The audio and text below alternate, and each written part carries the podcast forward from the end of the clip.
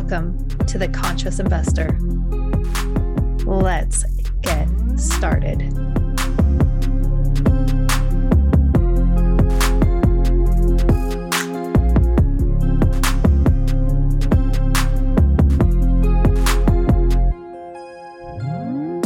Welcome back to the Conscious Investor. I'm so excited to be talking specifically about mindset shifts um, for this segment with Alex Cunningham, host of Market Adventures podcast. And if you haven't already checked it out, you've already heard two segments with him. What are you waiting for? You need to go check out his podcast and subscribe.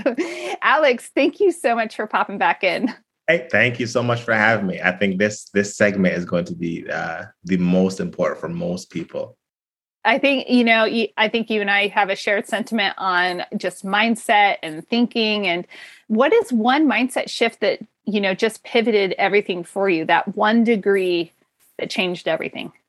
Uh, I would, I would have to say, uh, r- reminding myself that I don't know everything. Um, it's for me, I wouldn't say it's been hard, but I've always been good at school. Like I said, I, I was good at numbers. Um, for track and field, I was a technician, so I ran the hurdles. So I read almost every book out there on hurdling. I watched videos. Every single time I ran at practice, I had my cell phone leaned up against the fence and I would go grab the cell phone. Okay, I got to move my leg here, put the cell phone back down, run again. Wow. So it was like hyper focused on technique and everything. And then I jump into the stock market and you try to do the same thing. You know, well, I'm good at breaking things down, learning how things work. Let me figure this out. And the one difference in the stock market and investing as a whole is there's someone else on the other end, right? You may have, think you can figure things out on this end, but there's somebody else who's, who's coming from a, a different way. And there's an infinite amount of possibilities that could happen from the two of you meeting minds. So for me, when it came from numbers and track, it was just me just figuring it out. Here it's I'm thinking this, the person on the other end of the screen is thinking this. So reminding myself that it's okay not to know everything and it's okay to play a probabilities game rather than expecting to get 100% on this or that attempt. And I think that has been the biggest like mind blow for me in stocks is hey, it's okay to win 6 or 7 out of 10 and not 10 out of 10 right? Because you're still positive and you can still do very well like that.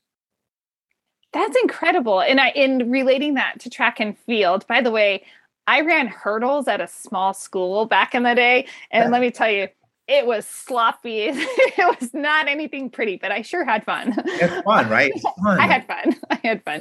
Um, you know, but when you're thinking about, you know, track and field or any type of racing, it's a race to win. And there are winners and there are losers. There is first place and there's only one first place. and so that mindset shift of going from I have to have first place and I'm striving for first place to it's okay it's okay if I get six out of 10. I'm yeah. still doing great. yeah. Yeah. And, and it's, it's a big, it's a big difference. And it's a big ego hit too. But you'll know in, in, in every type of investing, be it in real estate, stocks, e-commerce, anything, you gotta, your ego can't run the business. He can maybe, he can be on the staff or she can be on the staff, but he can't run the business. Right. So that for me was like, oh, okay. And it made everything so much easier. Wow. So when I'm thinking about this recently, one of my um, like I refer to him as my financial Sherpa, someone I very much respect in the in my investment community, and I look to as a guide, right? And so anyway, but he communicated, I'm going for 80% on on this particular project. He's like 80% is okay, and I was shocked. And but he explained, you know, if you're hitting 80%, you're going to be doing well. 80% over your entire lifetime, you're doing well you know and and it was interesting to see hear somebody so successful say that because i had pigeonholed uh, like okay this person is you know for a for over like for a very long time i've pigeonholed this person as no they're a hundred percent kind of person because everything they do turns to gold and it's amazing. And to hear someone like that say which is just affirming what you're saying it's okay that you don't get a hundred percent and that you're not first place and that you're not you know number one every single time yeah yeah absolutely and in investing it's It's it's impossible. It's impossible. And people who shoot for hundred percent, you end up. It's not like shoot for the moon and hit the stars. Like it doesn't. It's not. That's not how this works.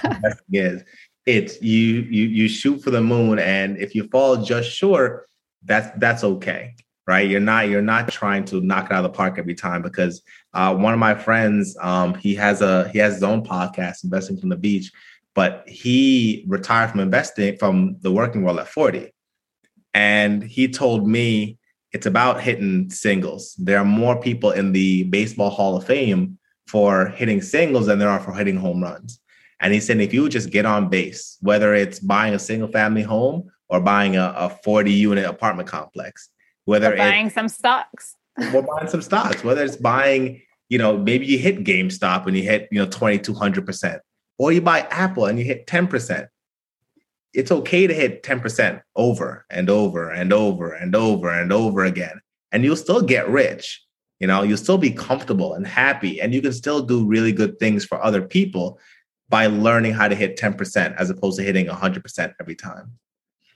Oh, I love it. What a great mindset shift for everyone to contemplate making. I love it so much. Alex, what is the best way for everyone to get a hold of you? Uh, the best way they can find me is at marketadventures.co.